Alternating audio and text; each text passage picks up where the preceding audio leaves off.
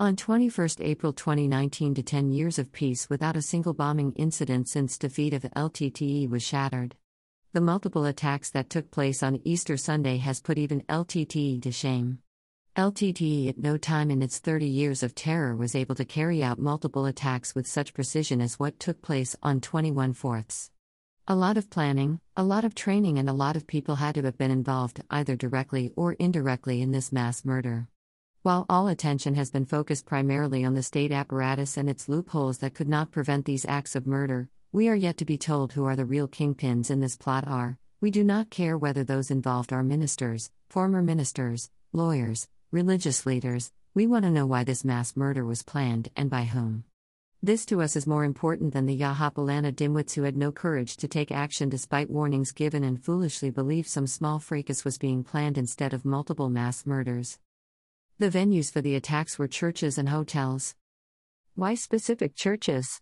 Why specific hotels? Who decided these targets? How did Indian Intel know so much information? Why Easter Sunday? Who decided this? Was it a single person's decision or multiple people? We want to know who were involved. Are they all Sri Lankans? Are they foreigners or are they a mix? We want their names. The attackers were all Muslims. Who led them to extremism? Why? What were their objective and is this project still alive? This is the most important question. Who were they liaising with and for how many years has this been planned? Were there any foreign elements involved, individuals, agencies, governments, etc.?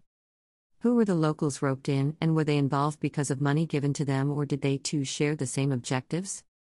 Who funded them, indoctrination, families, etc.? What is the story behind the Muslim family nexus involved in this mass murder? So many families appear to be involved. Were madrasas involved? If so, which ones and where, and have these been closed down and all linked to them investigated? Have the banks that held deposits of the monies channeled to these terrorists and their helpers been investigated? Banks must be told to have a better network to question large funds of money deposited to accounts.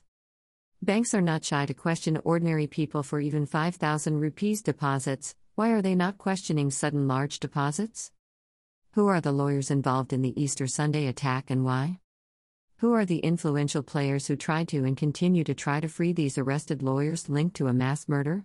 Why would they want to align with terrorists?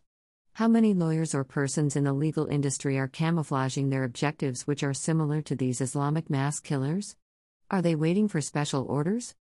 Who are the media personnel, academics, professionals, and even police, politicians, and public officials linked to this nexus?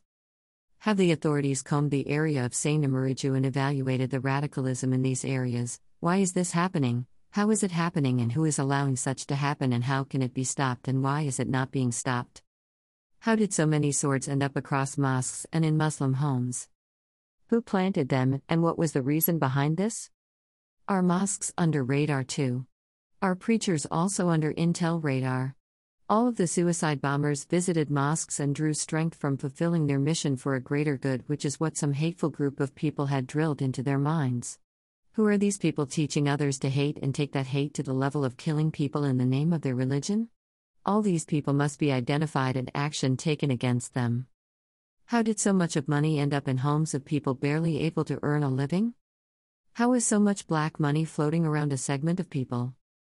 Why are witnesses suddenly been targeted? Has the state investigated the exposed by Risham Marash? https colon slash slash runews.lk slash news slash item slash 8574 Hezbollah is leading a terrorist group in Kanthankudi Risham Maharsh knew. Who attacked Risham Marash with iron rods, February 10, 2021? Https colon slash slash emaniza.lk slash dash slash question mark flut equals i war 04 heishogms 0 freak 0 xmkx5 bku joy ya luamas ggkbzfpwh 0 he is now in dambala hospital. Https colon slash slash english.gossiplankanews.com slash 2019 slash 09 slash revelation about 45 personnel of army.html is the army intel covering this how free is police and armed forces from creeping radicalism of not only Islamic fundamentalism but new faith cults too? If these are linked to global destabilizing projects and those roped in are to be served as brainwashed foot soldiers, we are sitting on a volcano that might erupt until a secret and subtle investigation is done identifying the Islamic and faith cults trying to indoctrinate or penetrate into our police and armed forces and the players tasked to do the job. It is wiser to act with caution given that we have the example of Easter Sunday to prevent another mass murder taking place. The Yahapalana coterie of inept leaders and their police stooges had all the information necessary to take action, but they did not primarily due to communication errors and simply a don't care attitude for others. While they are certainly to be faulted and held to account, this bunch were not the evil players that had been plotting and planning the mass murder. The focus of attention on Yahapalana failures to prevent should not hide or divert the people's demand to know who were the Muslims and even non Muslims involved in the planning and execution of the mass murder and those involved in trying to safeguard and release the ones arrested for it.